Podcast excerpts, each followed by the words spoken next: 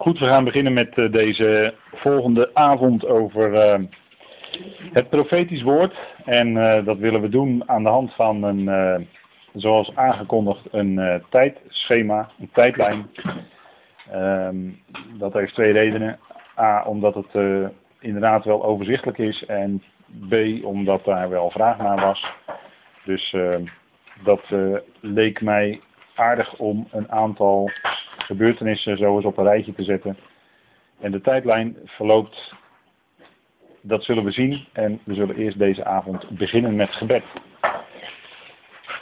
Trouw vader, wij danken u dat we hier weer bij elkaar mogen zijn en dat doen rond uw woord, vader. Dat is dat we als, wat we als gelovigen willen doen. We willen ons verdiepen vanavond in het profetisch woord. Dat, zoals de apostel Petrus zegt, zeer vast is. En het schijnt als een licht in een duistere plaats.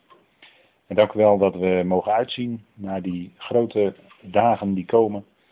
En voor ons, als leden van het lichaam van Christus, Vader, verwachten wij de dag van Christus. Die ingeleid zal worden voor ons met de wegrukking bij de bazuin Gods. Vader, en daarna weten we uit uw woord inmiddels dat er ook een andere dag komt. De dag van Yahweh, de dag des Heren, zoals die altijd genoemd wordt. Vader, en we willen graag ontdekken hoe zich het profetisch scenario onthult in de tijd. Daarvoor hebben we uw woord, Vader, dat ons aanzegt hoe zaken zitten. Vader, en daar moeten we tijd in investeren, omdat we uit onszelf niet zomaar 1, 2, 3 dat kunnen lezen in uw woord. Maar daarvoor is inzicht nodig, wat Daniel ook nodig had, Vader. En dank u wel dat u hem dat gaf. En daardoor kon hij schrijven.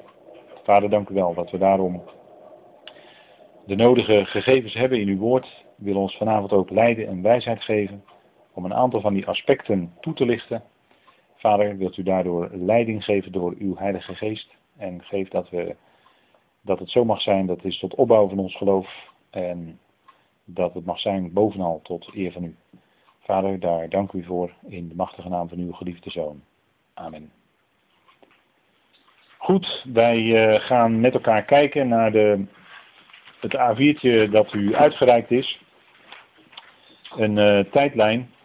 En daar staat boven, het is een eenvoudige tijdlijn, omdat uh, als je veel gegevens daarin stopt, dan wordt het al snel ingewikkeld en leidt het al snel tot wat minder overzicht.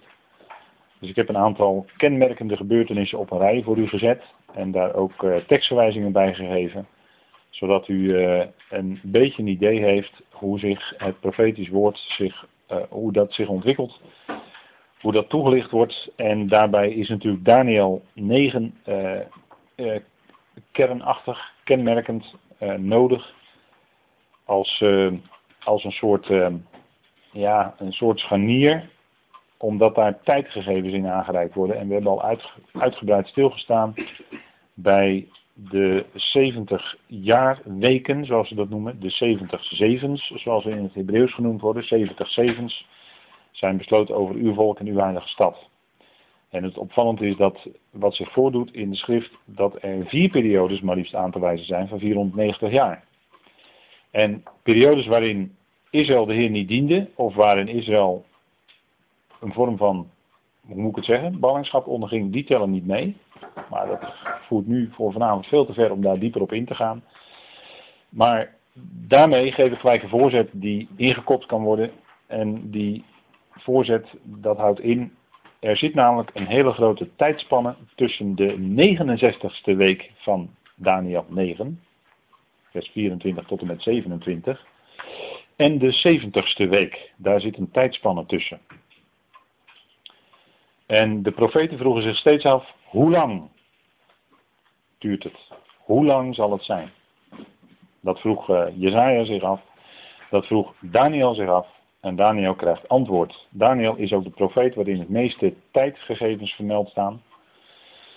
En uh, daarom is tijdrekening voor de Joden, met name de gelovige Joden straks, niet meer zo'n erg moeilijke zaak. Voor ons uh, is het wat lastiger allemaal, omdat wij leven in de verborgenheid. Omdat we leven in de periode van het geheimenis waarvan de tijdperiode bij Paulus niet nader gespecificeerd is. Paulus geeft ons geen gegevens hoe lang deze periode van verborgenheid of van uitroeping van het lichaam van Christus, hoe lang die duurt. Aan de andere kant vinden wij wel bij Israël, of bij de geschriften die in de eerste plaats aan Israël geschreven zijn, en u weet dat dat eigenlijk het overgrote deel van de Bijbel is, niet helemaal alles, want bijvoorbeeld het boek Genesis is niet uh, grotendeels aan Israël. Dat is een eerste deel zeker algemeen totdat het volk gaat ontstaan. Eigenlijk, uh, ja, het boek Genesis is eigenlijk de geschiedenis van de aartsvaders. In het boek Genesis kun je heel veel gegevens in terugvinden. En Genesis spreekt ook over het begin. En uh, onder andere over hoe zit het nou met de eerstgeborene. Dat is een heel belangrijk thema in het boek Genesis. En de eerstgeborene blijkt namelijk altijd de tweede te zijn. Dat is leuk hè, als je zegt eerstgeborene. Maar degene die het recht van eerstgeboorte krijgt, is in de schrift vrijwel altijd de tweede. De tweede. En zo werd eerst, als ik even hele grote lijnen trek, Israël geroepen als eerstgeborene. Maar wie kreeg het recht van eerstgeboorte? De tweede, de tweede, dus de gemeente. Dat is heel makkelijk hè dan. Het is altijd namelijk de tweede. De Bikoor, dat is ook uh, het Hebreeuwse woord. En dat, uh, dat is ook, dat, dat is allemaal twee. Bikoor is 2, 20, 200. 222 als je het optelt. Dus er zijn drie tweeën achter elkaar. En dat is het woord voor eerstgeboren. Dus in dat woord zit al eigenlijk opgesloten dat het gaat om de tweede. En uh, ja, het begint al bij het begin. Het is niet Kain, maar Abel. En dan zegt u, ja, Abel werd doodgeslagen door zijn broer. Inderdaad, ja. Maar daarvoor kwam Seth in de plaats. En die werd daarna dus gesteld als eerstgeborene in de lijn van de onderschikking. Ik ga daar nu niet verder op in, want dan verdwalen we in, uh, niet, niet dat we echt verdwalen, maar dan komen we terecht in Genesis en daar gaat het vanavond niet over. Maar het punt is dat in de geschriften, niet die van Paulus, wel aanduidingen worden gegeven over de tijd die zou verstrijken tussen de 69ste en de 70ste week van Daniel. Dat is namelijk een tijd die uh, eh, 2000 jaar is. En dat kunnen we eigenlijk wel vrij zeker zeggen. Waarom? Omdat de apostel Petrus in zijn tweede brief vermeldt dat als het gaat om de tijd van het geduld van de Heer, en hij verwijst dan naar de brieven van Paulus, en dat is opmerkelijk, en dat is misschien toch wel even goed om te lezen. Um, want dat is toch wel uh, bijzonder. Hij, hij wijdt daar bijna zijn hele tweede, of zijn bijna zijn uh, derde hoofdstuk aan. En op zich is dat ook uh, bijzonder boeiend. En misschien kunnen we daar nog wel eens een keer bij stilstaan, want ook dat is het profetisch woord. 2 Petrus 3. Maar als hij het heeft over het geduld van de Heer, de langmoedigheid met een ouder woord, dat is in het Grieks macrotumia, en dat betekent uh, uh, ver, van, ver van emotie eigenlijk, een emotie die heel lang gerekt is, die zich uitstrekt over langere tijd. Dat is dan heel letterlijk vertaald, maar dat is eigenlijk het geduld. Um, en dan zegt Petrus in 2 Petrus 3 vers 8, maar laat vooral dit u niet ontgaan geliefden dat één dag bij de Heer is als duizend jaar. En duizend jaar als één dag. En dat is een aanhaling uit Psalm 90, zoals u weet. En Peter zegt het dus twee keer. Hè? Hij zegt één dag bij de Heer is als duizend jaar. En duizend jaar als één dag. Dus hij noemt twee keer die duizend jaar. En dat is, niet, dat is natuurlijk niet toevallig. Want dat is dus gewoon twee keer duizend jaar. 2000 jaar. En dat is voor, bij de Heer is dat een dag. Voor ons lijkt dat heel lang, maar voor de Heer is dat maar heel kort. En we hebben de vorige keer met elkaar gelezen. Of nee, dat was uh, in een andere Bijbelkring. Want ik ga bijna de dingen door elkaar halen. Maar in een andere Bijbelkring lazen wij dat de Heer een ogenblik zijn aangezicht zou verbergen. Jezaja 54 hebben we toen gelezen. Een ogenblik. En toen heb ik daarbij gezegd, ja, maar dat is voor de Heer maar twee, twee dagen. Dus dat is voor de Heer maar heel kort. En het is voor ons 2000 jaar. Begrijpt u? Nou, dus hier hebben we een aanwijzing. En er is nog een andere aanwijzing. maar hier heeft hij het, uh, Petrus heeft het hier over het geduld, want hij zegt in vers 9, de Heer vertraagt de belofte niet zoals sommigen dat als traagheid beschouwen, maar hij heeft geduld met ons en wil niet dat enige verloren gaan, maar dat allen tot bekering komen. Maar de dag des Heren zal komen als een dief in de nacht. Dan zullen de hemelen met gedruis voorbij gaan en de elementen brandend vergaan en de aarde en de werken zullen daarop verbranden. Dus hij heeft het eerst over die 2000 jaar. Hij noemt twee keer een periode van 1000 jaar. Dan heeft hij het over het geduld en hij zegt de Heer wil niet dat enige verloren gaan, dat allen tot bekering komen. En dan spring ik nu even naar vers 15, omwille van de tijd. En daar schrijft hij, en beschouw het geduld van onze Heer. Daar, had hij dus, daar heeft hij dus ook over in vers 9. Dat hebben we net met elkaar gelezen. Als redding. Zoals, en dan verwijst hij ineens naar Paulus. Gek hè? Dus daar zit een duidelijk verband in dit hoofdstuk van die 2000 jaar naar Paulus.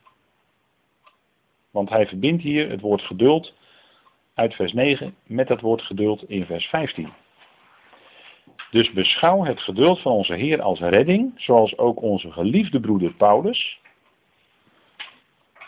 En dat is toch wel opmerkelijk, hè, dat Petrus dat zo schrijft. Naar de wijsheid die hem gegeven is, u geschreven heeft. Zoals ook in alle brieven wanneer hij deze dingen ter sprake brengt. Daaronder zijn sommige zaken die moeilijk te bevatten zijn en die de onkundige en onstandvastige mensen verdraaien tot hun eigen verderf, evenals de overige schriften. En ik zou bijna zeggen waarvan akte, maar ik ga geen voorbeelden noemen. En deze dingen worden dus door Paulus ook ter sprake gebracht. En het is opmerkelijk dat Petrus dus, als hij het heeft over het geduld van de Heer en als hij het heeft over 2000 jaar, dat hij een verband legt met Paulus. Dat is wel heel opmerkelijk. Ik geef u dit mee ter overweging, want ik ben er stellig van overtuigd dat daar een heel duidelijk verband in ligt en dat we daar dus een scherpe aanwijzing hebben dat die periode dus 2000 jaar is. dat het dus twee dagen van geduld van de Heer is. Maar er is nog een andere aanwijzing en die komt eigenlijk meer uit de typologie, dat zeg ik er gelijk bij. Maar dat is uit het boek Jozua, en dat komt u waarschijnlijk wel bekend voor, maar daar gaan we toch even naartoe. Het boek Jozua, want Jozua hoort ook bij de profeten, hoor. Dat is een van, als je een Jood vraagt, dan zegt u, en je vraagt waar hoort het boek Jozua bij, dan zegt hij ja, dat hoort bij de vroege profeten. De Nevi'im Rishonim of de eerste profeten. Hè. Rish is dan afgeleid van Rosh en dat betekent hoofd of eerste. Dus dat zijn de vroege profeten. Nevi'im, Rishunim. Nevi'im. Nevi'im. Nevi is het woord voor profeet of ziener. En Rishunim is afgeleid van Rosh en dat betekent eerste of begin. Dus de vroege profeten. Dat is allemaal heel bekend hoor, wat ik nu zeg. Er is helemaal niet, uh, niks moeilijks mee. En dan lezen we dus in Jozua wat uh, hoogst, hoogst ook profetisch is. Het is natuurlijk geschiedenis die, uh, die uh, natuurlijk echt zo gebeurd is, exact zo gebeurd is. Maar het is natuurlijk ook zeer profetisch naar de toekomst toe. Want deze geschiedenis zal zich namelijk gaan herhalen. En de, het gaat om het doortrekken door de Jordaan. Dan gaan zij het land binnentrekken, dat is Jozua 3.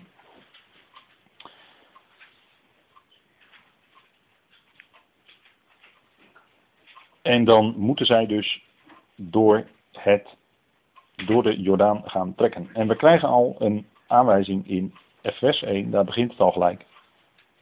Toen stond Jozua morgens vroeg op. Nou, daar heb je hem al, hè? dat is de opstanding. Als er gesproken wordt over vroeg in de morgen opstaan, dan is het een heenwijzing naar de opstanding. En hier dus in wijdere zin naar de opstanding ook van Israël. Maar het gaat hier om Jehoshua, Jozua, Jehoshua. Nou, duidelijker kan het niet. Hè? Dan zit je, dan, dat is hetzelfde als de naam Jezus in het Grieks. Dus dat is gewoon, hier wordt gesproken over de opstanding van Jezus, in feite. En ze braken op uit Sittim en kwamen tot aan de Jordaan, hij en al de Israëlieten, en zij overnachten daar voordat ze overstaken. En het gebeurde na verloop van drie dagen, daar heb je hem weer, drie dagen is altijd de opstanding, dat kan niet missen derde dag in schrift is altijd, heeft het iets te maken met opstanding, nieuw leven, geboorte. Maakt niet uit, het is altijd opstanding. Op een of andere manier. En daar gaat het hier ook om. Hè? Dat de beambten door het midden van het kamp gingen en het volk geboden, wanneer u de ark van het verbond van de Heer uw God ziet. De ark, weet u, is ook een type van onze Heer Jezus Christus. Hè? Absoluut. En de Levitische priesters die hem dragen, moet u vanaf uw plaats opbreken en hem volgen. Er moet echter een afstand zijn tussen u en de ark van ongeveer 2000 L lengte. Hé, hey, waarom moet er nu 2000 L lengte zijn tussen dat de ark de Jordaan doortrekt? En dat is natuurlijk een type. Ik, ik zeg nu allemaal heel snel, ik leg het niet uit, maar dat moet u denk ik wel weten. Inmiddels, die ark is een type van onze Heer Jezus Christus. Die gaat door de Jordaan heen op de derde dag. Nou, dat, is allemaal, dat zijn allemaal uitbeeldingen van de opstanding. Want door de Jordaan heen trekken is ook opstanding uit de dood. want de Jordaan wordt ook wel de doodsjordaan genoemd. En dan, als je dus door de Jordaan heen gaat, dan is het feit een type of een uitbeelding van de opstanding. Maar eerst die ark dus, hè? Eerst die ark. Dus Christus stond natuurlijk het eerste op, op de derde dag. En dan moet er 2000 L lengte in acht genomen worden. En dan staat er ook, u mag er niet dichterbij komen opdat u de weg zult weten die u moet gaan, want u bent die weg niet eerder gegaan. Of er staat eigenlijk letterlijk van gisteren en eergisteren, hè, want u bent die weg niet gegaan van gisteren en eergisteren. Dat staat eigenlijk letterlijk, dus nog een heel duidelijke heenwijzing naar het Hebreeuws. En dus naar de derde dag, hè? gisteren en eergisteren. Dus je bent nu dan dus op de derde dag. Hè? En verder zei Jozua tegen het volk, heilig u, want morgen zal de Heer wonderen doen in uw midden. Die 2000 L, waarom 2000 L? Er is maar, eigenlijk maar één verklaring en dat is de profetische, dat het een type is van de periode die verloopt vanaf de opstanding van Christus tot aan de opstanding uit de doden van het Joodse volk. Dat andere verklaring is er niet. Eerst gaat de ark, dat is hij zelf, door de Jordaan heen. En daarna volgt heel het volk. Na 2000 L. Na 2000 jaar. En dat wordt natuurlijk bevestigd, dat weet u wel, door die bekende woorden van Hosea. Hosea 6, vers 1 tot en met 3. Waar staat dat het volk na twee dagen zal herleven. Na twee dagen zal ik u doen herleven.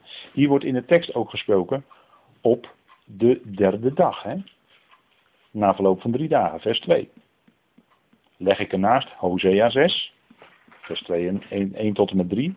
Na twee dagen, op de derde dag, zal het volk herleven. Nou, ik denk dat daar, en, en als er dan wordt gezegd 2000 L lengte, afstand dus. Dus eerst komt de ark, dan komt er iets dat 2000 is, en dan komt het hele volk. Nou, ik denk dat we dan weer een hele duidelijke aanwijzing hebben naar de periode die dus verloopt tussen de opstanding van Christus en de opstanding van het Joodse volk. En hun ingaan in het land. Want dat zal definitief straks gaan gebeuren. Niet onder deze Jozua, maar onder de grote Jozua. De ware Jozua. En zij zullen dan ook door de Jordaan heen trekken. En als u het mij vraagt, trekken ze dan ook gewoon via Sittim op precies dezelfde plaats. En dan komen ze bij Gilgal uit, waar ook destijds de besnijdenis was. Nou, dat is natuurlijk ook een beeld van de her, het herboren worden van het volk, of van wedergeboorte of van opstanding, de besnijdenis. En dan praat ik nog niet over de steenhopen die in de Jordaan opgericht werden, met twaalf stenen. Nou goed, dat, dat, dat voert nu even te ver. Maar dat is dus een tweede aanwijzing dat er 2000 jaar verloopt. Hè? Dus dan hebben we de opstanding van Christus. Hij is naar de hemel gevaren. En dan verloopt er een periode van 2000. Dus twee dagen. Duizend jaar is als een dag. En een dag als duizend jaar, zegt Petrus. Noem twee keer het woord duizend. Vergist u zich niet hoor, dat zijn geen toevalligheden in de schrift. En dan hebben we dus een periode van 2000 jaar. En dan komen we dus eigenlijk aan het begin, want daarover hebben wij het. Hoeveel tijd verloopt er tussen de 69ste week die eindigde, als we heel precies willen zijn, die eindigde op de tiende Nisan, de tiende van de eerste maand in het jaar. Nou ja, goed, daar kunnen we heel lang over twisten. men, men, eh, onlangs las ik in de krant dat er onderzoekers zouden aangetoond hebben dat de aardbevingen die er toen waren, want zowel bij de kruisiging was er een aardbeving als bij de opstanding. Er waren twee aardbevingen toen. En dat die aardbevingen zich hebben afgespeeld ongeveer tussen het jaar 29 en 36 na Christus. Dat, dat weet men niet helemaal zeker, maar men heeft dus een range van zeven jaar. Merkwaardig genoeg, maar ik krijg daar niet te veel waarde aan hoor. Dat het zeven jaar is. Dat moet u verder maar laten voor wat het is. Ik, dat, dat weten we verder niet. Maar men zegt dus ergens in die periode. Nou, in het algemeen dateert men de kruising in het jaar 33 of 32 na Christus. Nou, wie weet was het misschien wel het jaar 29. Dat willen we misschien wel graag. Want dan zou het 2000 jaar verlopen. En dan zou je een heel makkelijk rekensommetje kunnen maken. Gewoon 2000 optellen en dan kom je in het jaar 2029. Zou je kunnen doen, maar ik, ik, zeg maar, dat, dat is gewoon een mogelijkheid. Ik zeg helemaal niet dat, dat ik denk dat het zo is, maar dat is zomaar iets wat je zou kunnen rekenen. Nou, dan moet je er zeven jaar van aanhalen, zit je aan 2022. Maar ook dan zeg ik er gelijk bij dat wij geen enkele, dat er voor de gemeente liggen van Christus geen enkel teken is, geen enkel aanwijzing die in de wereld zal gebeuren voordat de bazuin klinkt. Dus je kan ook niet zeggen van nou, eh, als, ik, als ik dus dit rekensommetje naloop, dan zal het in 2022 gebeuren. Zeg dat alsjeblieft niet, want dat, ik denk helemaal niet dat het zo is. Want wij weten dat niet. Het enige wat wij weten is, en daar wil ik wel vanavond dan nadrukkelijk op wijzen, dat die periode van 2000 jaar eigenlijk voorbij is. Dat is wel zo. En eh, er is met kalenders natuurlijk, er is met kalenders iets aan de hand. In de loop van de tijd is er kalender bijgesteld, hè, in de afgelopen 2000 jaar. Dus daar zit je ook nog mee. Dat weten wij ook niet. Dus dat is ook nog een punt. Dus met andere woorden. Maar het, is, het is hoogst onzeker. Je kunt, dat, je, kunt die, je kunt het jaartal van de wegrukking van de bazuin kun je dus eigenlijk niet uitrekenen. Wij weten het niet. Alleen dat natuurlijk die bazuin dichterbij komt, die kans wordt steeds groter, omdat die 2000 jaar, ja die tijd gaat nu toch wel erg dringen. Stel dat het 2033 is, hè, stel dat we even moeten rekenen vanaf het moment dat de Heer over de Olijfberg trok, hè, wat we dan altijd noemen de intocht in Jeruzalem. Uh, dat gebeurde inderdaad echt op die laatste dag van die 69ste jaarweek. Want de Heer zei toen, in Lucas 19, en daar wil ik wel heel stellig in zijn, omdat het er ook staat. Och of jullie ook in deze dag, deze dag, zouden bekennen wat tot jullie vrede dient. Deze dag. En waarom zei hij dat zo nadrukkelijk weer? Deze dag. Omdat het toen de laatste dag was van de 69ste jaarweek van Daniel. En dan zou dus eigenlijk de 70ste moeten beginnen. Begrijpt u? Daarom sprak hij over deze dag. En hij sprak dat uit terwijl hij over het Jeruzalem keek, wat eigenlijk ongelovig was. En daarom huilde hij over de stad. Hij huilde toen, hè, toen de Heer Jezus dat zei. Zo was het wel, zo ernstig was het wel. En zo bewogen was hij daar ook mee. Hè. Het was een heel bewogen moment. En misschien is dat toch even goed om met elkaar te lezen dan. Lucas 19. Lucas 19. En dat was dan de tiende van de eerste maand, de tiende Nisan. En dat is de dag waarop het lammetje in huis moest worden genomen. Begrijpt u? En daarom ging hij Jeruzalem binnen. Het lammetje moest namelijk in huis genomen worden. Hij ging Jeruzalem binnen. En op de veertiende, tussen twee avonden, zou het geslacht moeten worden. En zo geschiedde ook. Niet met een lammetje, maar met het lam, met een hoofdletter. En dat is wat natuurlijk gebeurd is. Lucas 19, vers 41. En toen hij dichtbij kwam en de stad zag, weende hij over haar. Ziet u? En hij zei, och, dat u ook nog op deze uw dag zou onderkennen wat tot uw vrede dient.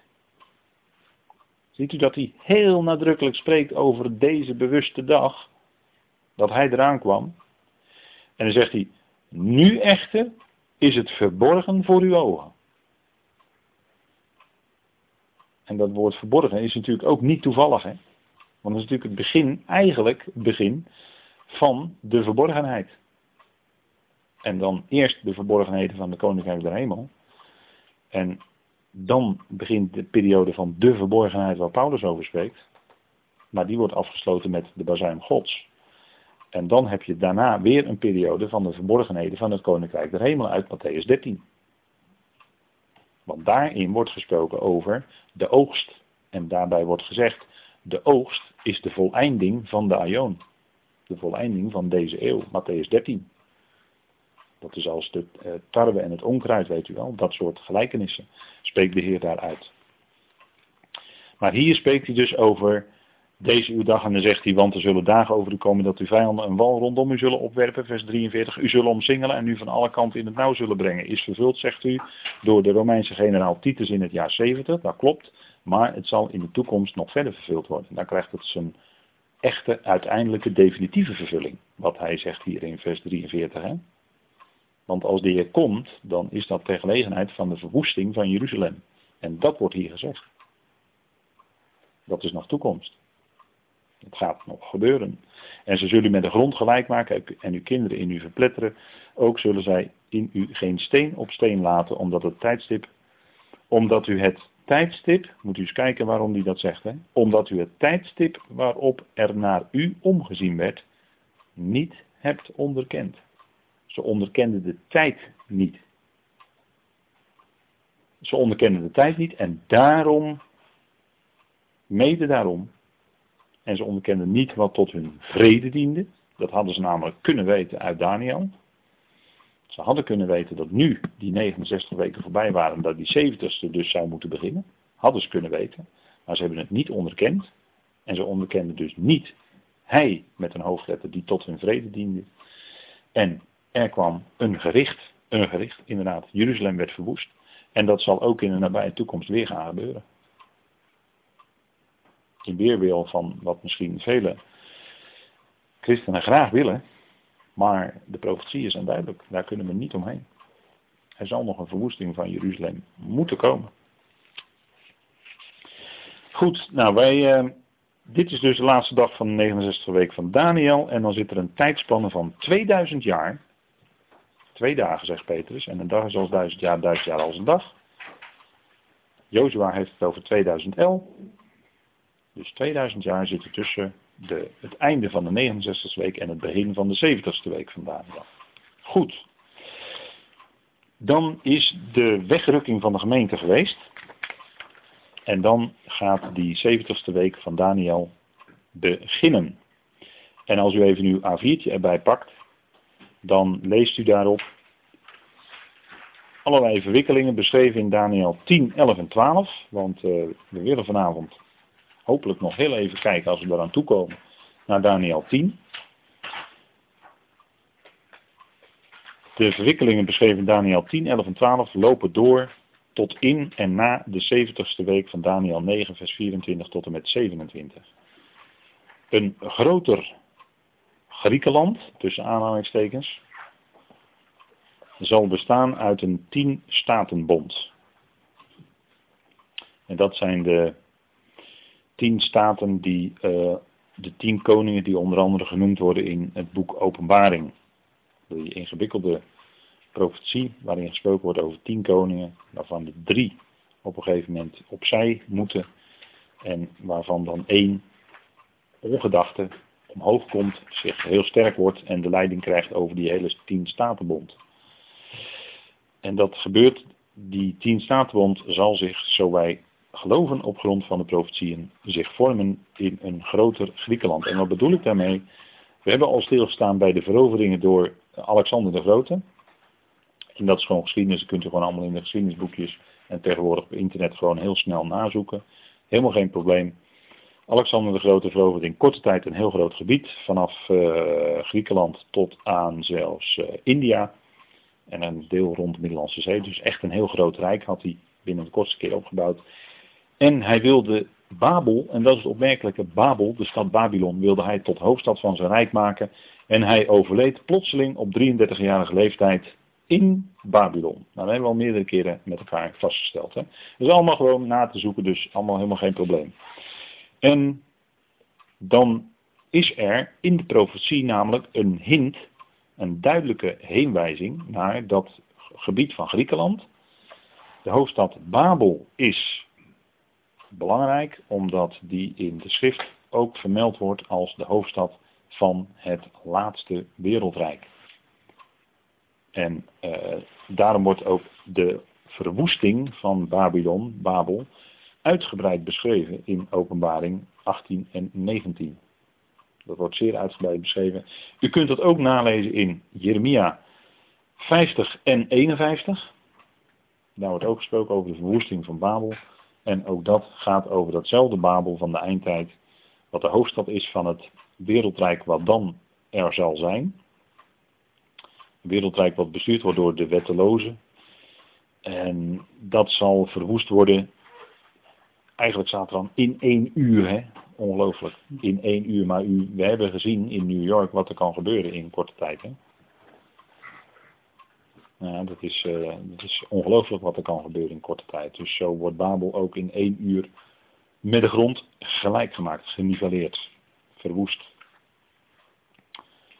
Dus Griekenland zal bestaan uit een tien statenbond. En ik heb erbij achter tussen haakjes gezet een Arabische Liga. Of wordt die statenbond dan gevormd in de, wat we nu kennen als de Arabische Liga. Dat is een mogelijkheid, dat is mogelijk, dat zou kunnen. Dus wat dat betreft, ik geef het u maar mee ter overweging.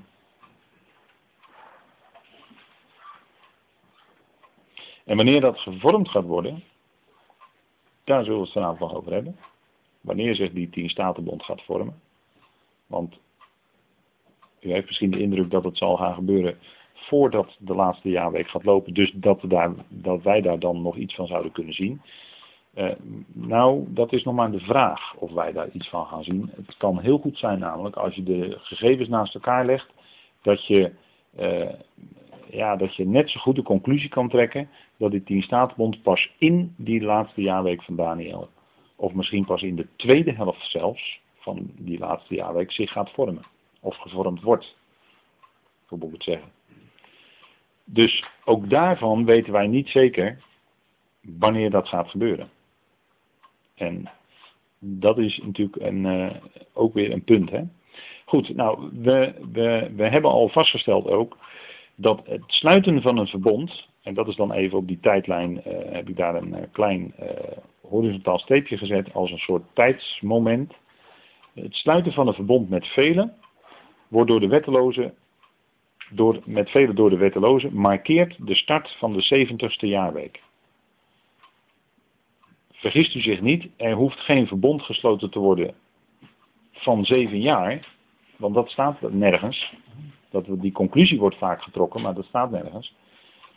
Het is niet een zevenjarig verbond, nee, het ratificeren of het sluiten van het verbond met velen, dat is het moment waarop de 70ste jaarweek gaat lopen. En het hoeft helemaal niet zo te zijn dat dat verbond zeven jaar gaat duren dat het in dat verbond ook geregistreerd staat dat het zeven jaar gaat duren. Dat hoeft helemaal niet. Er zal alleen een overeenkomst of een verbond gesloten worden, die, dat zal geratificeerd worden. En als u mij vraagt, kunnen dat net zo goed de iets aangepaste Oslo-akkoorden zijn uit 19, eh, wat is het, 93? Die liggen er nog steeds. En je hoeft maar een één A4'tje, je hoeft maar één A4'tje te maken en je zet daar een aantal punten op en je laat het ondertekenen door eh, de belangrijkste mensen, dus eh, de leiders van Israël en van de Arabische landen, zeg maar. Dus dan zeg ik het even heel simpel. Dan heb je een verbond. En een, zelfs een verbond met velen, want er zijn dan heel veel Arabieren en Israëli's mee gemoeid. Dus dat sluiten van het verbond, dus dat ondertekenen van het verbond, markeert het begin van de 70ste jaarweek. Goed. Dan is het daarna 1260 dagen lang dus de eerste helft van die week, vrede en veiligheid. Zoals eh, Paulus dat zegt in 1 Thessalonicense 5. Wanneer zij zullen zeggen het is vrede en veiligheid, en die zij zijn volgens mij de Joden in het land, Israël in het land, wanneer zij zullen zeggen het is vrede en veiligheid, dan zal ineens een ongedachte ineenstorting plaatsvinden. Een ruïnering. Ja? Dat, daar, zo schrijft Paulus erover. En dan zegt hij tegen Thessalonicense, jullie weten zelf zeer goed dat de dag des Heren zo zou komen als een dief in de nacht. Zodat jullie die dag niet zou overvallen. Dat wil helemaal niet zeggen dat de gemeente het lichaam van Christus het begin van de dag des Heren op aarde meemaakt. Dat bedoelt Paulus helemaal niet. Maar hij zegt, jullie weten het zo goed, Thessalonicense, dat als het nu zou gebeuren, het zou jullie helemaal niet verrassen, want ik heb jullie gezegd dat hij zal komen, zo plotseling, alsof het een dief in de nacht is. Maar hij heeft helemaal niet gezegd dat. Die conclusie wordt ook getrokken, maar ja, de kwestie van bijbellezen is soms heel moeilijk hoor. Heel lastig. Dat bedoel ik echt heel lastig soms. Omdat je dan soms al met een voorgedachte gaat lezen. En dan wil je graag lezen, ook erin lezen wat er misschien niet staat. En dat is soms moeilijk. Goed, nou dat is dus 12, dat is, uh, en mogelijk, ik heb daar gezet, mogelijk dan de vorming van een tien statenbond. Dat zou kunnen. Dat zou kunnen. En als u het mij vraagt, maar goed, dat is dan mijn persoonlijke gedachte, is dat een meer voor de hand liggende gedachte dan dat die tien statenbond zich al voor het begin van die 70ste jaarweek gaat vormen. Maar goed, dat uh, is even gewoon voor u zelf ter overweging. En daarmee haal ik dus weer een stukje teken van de tijd haal ik eigenlijk weg. Want dan zouden we tegen elkaar kunnen zeggen, ja, maar we moeten eerst kijken of er een tien statenbond wordt gevormd. Daar heeft de schrift helemaal geen aanleiding voor. Dus ook dat is weer een punt waarvan ik denk van, het hoeft helemaal niet zo te zijn. En dan krijgen we dus de helft. En dat is een heel markant punt in de tijd. Een heel markant punt in de tijd. Dat is namelijk, de helft heb ik een aantal gebeurtenissen op een rijtje gezet, die ik weergegeven heb met drie sterretjes ervoor. Dat zijn dus een aantal gebeurtenissen die zo plaatsvinden op de helft van die jaarweek. En dat is een heel cruciaal moment. Want vanaf dat moment kan ook de Jood nog duidelijker gaan tellen dan dat hij al deed. Want een gelovige Jood die zal, zou het kunnen weten. Wanneer dat, uh, die 70ste week begint hè, met het ondertekenen. Dan kan hij al gaan tellen, namelijk de dagen. En die helft van die week is ongelooflijk belangrijk, omdat daarover hele duidelijke uitspraken worden gedaan. Goed, dit gezegd hebben, gaan we nu even naar Matthäus 24. Want eigenlijk is uh, Daniel 9, vers 24 tot en met 27, naast Matthäus 24, want je moet in de profetie schrift met schrift vergelijken. Je moet de schriftgedeelten naast elkaar leggen en die intensief met elkaar vergelijken. En dan legt de schrift, ja, we zeggen dan tegen elkaar, dan legt de schrift zichzelf uit. Hè? De schrift verklaart andere delen van de schrift en andersom. Dat is eigenlijk de beste manier. Uh, en Matthäus 24 is heel duidelijk omdat de Heer Jezus daarin heel nadrukkelijk verwijst naar de profeet Daniel.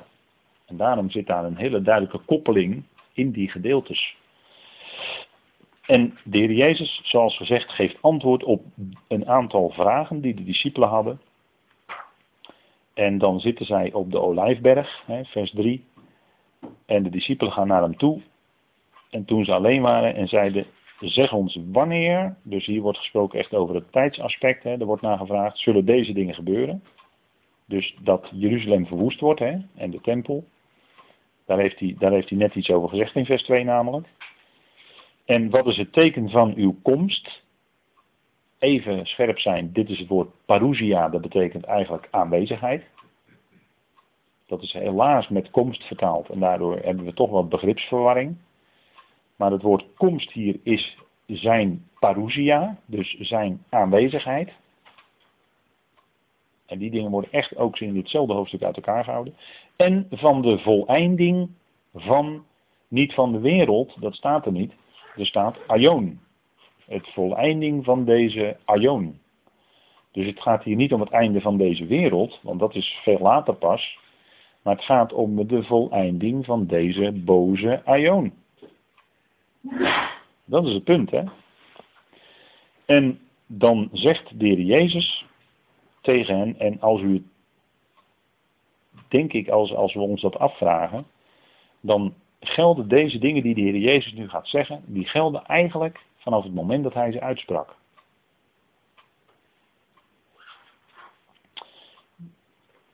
En dan zegt hij tegen hen, pas op dat niemand u misleidt. Nou, dat, dat ging al gelijk ook als je het boek Handelingen leest, dan, was het natuurlijk ook aan alle kanten al aan de hand. Misleiding door anderen. Want velen, zegt hij, zullen komen onder mijn naam en zeggen, ik ben de Christus.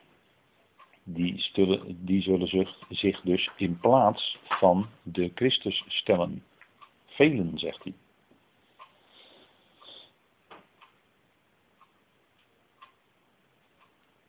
Waar denkt u dan aan? Wie is degene, heel, en hele duidelijk hè, wie is degene die zich nu in de plaats van Christus stelt op aarde? De paus, ja. Die, noemt, die wordt officieel genoemd de plaatsvervanger van Christus op aarde. En daarmee is hij degene dus die zich in plaats van Christus stelt. In het Grieks is dat het woord antichrist. Daarmee zeg ik dus niet dat deze paus de antichrist is, want dan krijgen we dat weer. Maar deze paus en ook de voorgaande pausen waren allemaal antichristen. Waren allemaal figuren die zich in de plaats van de enige echte Christus, Jezus Christus, hebben gesteld. Dan heb je dus een hele successie aan antichristen achter elkaar. Die hele opeenvolging van allerlei pauzen. Dus dat is een hele reeks. En vandaar dat de Heer Jezus hier zegt, want velen zullen komen onder mijn naam en zeggen, ik ben de Christus. Ja, dat, ja, dat staat er zo wel, hè. En ze zullen velen misleiden. En, en dat is natuurlijk ook in de loop van de tijd gebeurd. En er zijn natuurlijk ook genoeg mensen die dat ook van zichzelf zeiden. En dan zeggen wij van ja, mensen die dat, dat echt zo heel hard van zichzelf uh, zeggen en dat uh, misschien op staat wel uitroepen, die, uh, die gaan we opbergen. En dat gebeurt dan ook. Want die, ja. Hè? Maar veel serieuzer is het natuurlijk als mensen heel serieus zich echt in de plaats van de Messias, in de plaats van Christus gaan stellen. En dat zouden zij eigenlijk beter niet kunnen doen. Maar dat gebeurt wel. En ze zullen velen misleiden. U zult horen van oorlogen en geruchten van oorlogen. Gaat u de afgelopen 2000 jaar maar eens even na, wat daar allemaal aan oorlogen en geruchten van oorlogen is geweest. Goeiedag zeg. Wat denk je van de kruistochten? Om maar eens even wat heel duidelijks te noemen. En al die oorlogen die er nog meer zijn uitgevochten. Nou, dat is wat geweest hoor, de afgelopen 2000 jaar. En vooral dan ook, ik noem kruistochten in het Midden-Oosten ook, hè. Heel veel oorlogen en geruchten van oorlogen geweest. Ja, dat. Pas op, zegt de Heer, word niet verschrikt, want al die dingen moeten gebeuren. Maar het is nog niet het einde. En wat was de vraag? Wanneer is de volleinding of het einde van deze aion? Maar dan zegt hij, je ziet al die dingen gebeuren, maar let op, het is nog niet het einde. Dus dat moet allemaal dus gebeuren. Hè? Want het volk zal tegen het volk opstaan en het koninkrijk tegen het koninkrijk. En er zullen hongersnoden zijn en besmettelijke ziekten en aardbevingen in verschillende plaatsen. Nou, dat, daar hebben we ook hele series van gehad in de afgelopen 2000 jaar. Er is allemaal heel veel gebeurd. Maar al die dingen zijn nog maar een begin van de weeën. Dus al wat gebeurd is, al die verschrikkelijke zaken, zegt de Heer Jezus, is nog maar het begin van de weeën. Hè? Dan begint dus, dus wat er nog gaat komen, is nog wel een paar graden erger dan wat we al gezien hebben. Nou, we hebben al heel wat gezien, hè. Wat denkt u van twee wereldoorlogen? Wat daarin gebeurd is allemaal.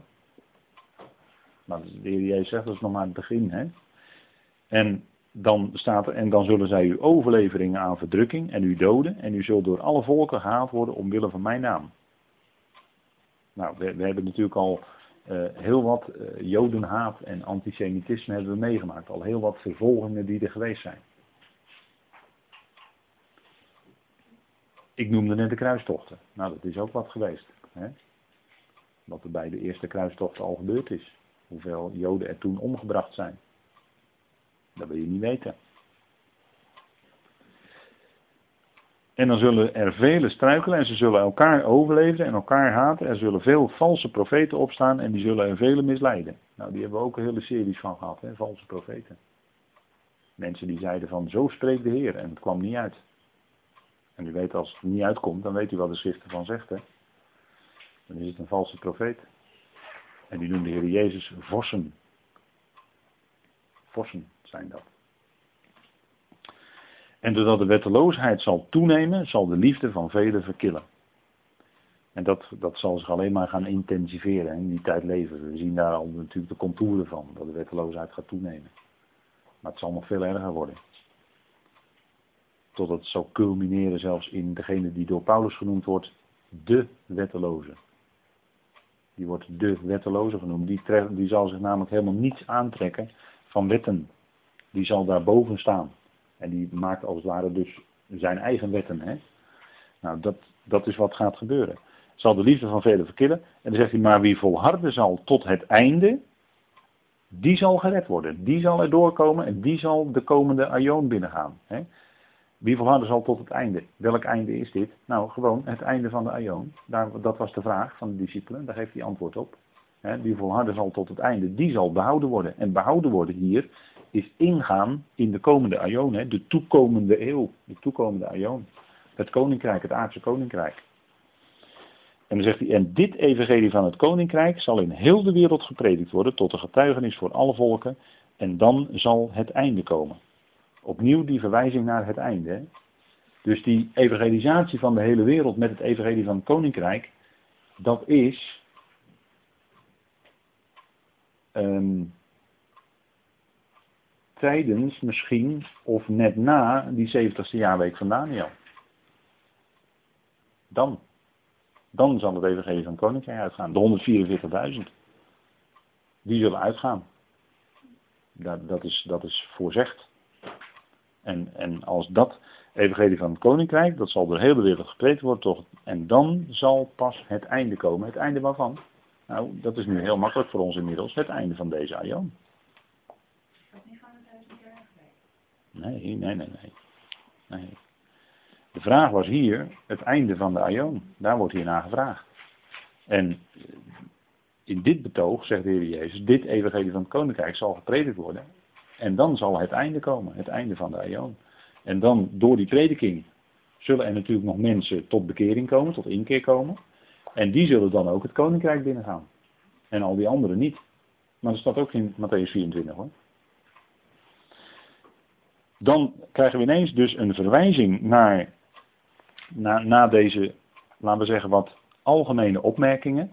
Die qua tijdspannen doorlopen tot het einde van deze aion. Dus dit, is een algemene, dit zijn een aantal algemene uitspraken die de Heer doet over zijn dagen, vanaf zijn dagen dat hij dit uitspreekt, tot aan het einde van de aion. Doen deze dingen zich voor. En dan het vers 14, dat is natuurlijk heel specifiek en dat heeft dan te maken, maar dat zal later nog ingevuld worden. Dat heeft heel, heel specifiek te maken met het einde dat die aion dus gaat eindigen en dat er dus een nieuwe aion gaat komen en dan moet er nog een hele snelle wereldevangelisatie plaatsvinden. Nou, dat is die 144.000, ja, ja, ja. Dat, ja. Die twee getuigen. Daar komen, daar komen we nog op. Goeie vraag. Daar, daar komen we nog op, eh, daar komen we nog op terug. En dan zegt de Heer, en dan markeert hij dus ineens het midden van die jaarweek. En dan zegt hij, wanneer u dan de gruwel van de verwoesting waarvan gesproken is door de profeet Daniel ziet, zult zien staan in de heilige plaats, laat hij die het leest daarop letten. Laten dan zij die in Judea zijn vluchten naar de bergen. En wie op het dak is moet niet naar beneden gaan om iets uit zijn huis te halen. En wie op de akker is moet niet terugkeren naar wat hij achterliet om zijn kleren te halen. Wee de zwangeren en de zogenden in die dagen, bid dat uw vlucht niet zal plaatsvinden in de winter en ook niet op een Shabbat. Want dan zal er grote verdrukking zijn. Nou, dus hier spreekt de Heer heel duidelijk over het midden van de jaarweek. Wat is er dan aan de hand? Dan wordt de gruwel der verwoesting opgericht, waarvan de profeet Daniel gesproken heeft. En die gruwel van de verwoesting is het oprichten, en dan zeg ik met de woorden van openbaring, van het beeld van het beest op de heilige plaats. Dus het tempelplein op de berg Moria, waar nu de Al-Aqsa moskee en de Dome of the Rock staan. En die gebouwen die zullen daarvoor hoogstwaarschijnlijk ook wel benut worden. dus, en, en kijk, een gruwel in de Bijbel, een gruwel is altijd afgoderij. In Gods ogen, als hij het heeft over afgoderij, is dat een gruwel voor zijn aangezicht. Dat is namelijk een, directe schending van het eerste gebod uit van de tien. Gij zult de Heere uw God alleen dienen en geen andere goden voor mijn aangezicht hebben. Gij zult u geen gesneden beeld maken, enzovoort. Dat is het eerste gebod. En dus dat, dat is dus het zwaarste, want het komt het eerst, dat is ook het hoogste en het zwaarste. En dat wordt overtreden op het moment dat er een afgodsbeeld wordt opgericht. En dan zal het dus zo zijn dat er een afgodsbeeld wordt opgericht, notabene, in het hart van Jeruzalem. Waar eigenlijk Jaweh aanbeden zou moeten worden. En daar wordt dan die gruwel opgericht. Het beeld van het beest, de gruwel der verwoesting. En daarvan hebben we de profetische heenwijzing al kunnen lezen in Daniel 3. Bij Nebuchadnezzar die een beeld liet oprichten. En daar moesten de vrienden van Daniel voorbij. Wat deden ze niet, kwamen in de vurig oven terecht. Dus op straffen van de dood moesten ze voor dat beeld buigen. En zo zal het ook precies in de eindtijd zijn. Dus natuurlijk profetisch naar de eindtijd toe. Zo zal het dan ook zijn. Als ze dus niet buigen voor het beeld van het beest, voor het beest dus. En eigenlijk daarmee voor de diabolos, voor de tegenwerker. Dan zullen zij onthoofd worden. Dus op straffen van de dood. En dan zal dus de, de doodstraf gewoon daar keihard op volgen als zij dus dat niet doen. En dat is dus de gruwel, zegt de Heer Jezus, de gruwel der verwoesting waarvan gesproken is door Daniel de profeet. En dat markeert dus het midden van de laatste jaarweek van Daniel. En misschien is het goed om op dit punt heel even te pauzeren.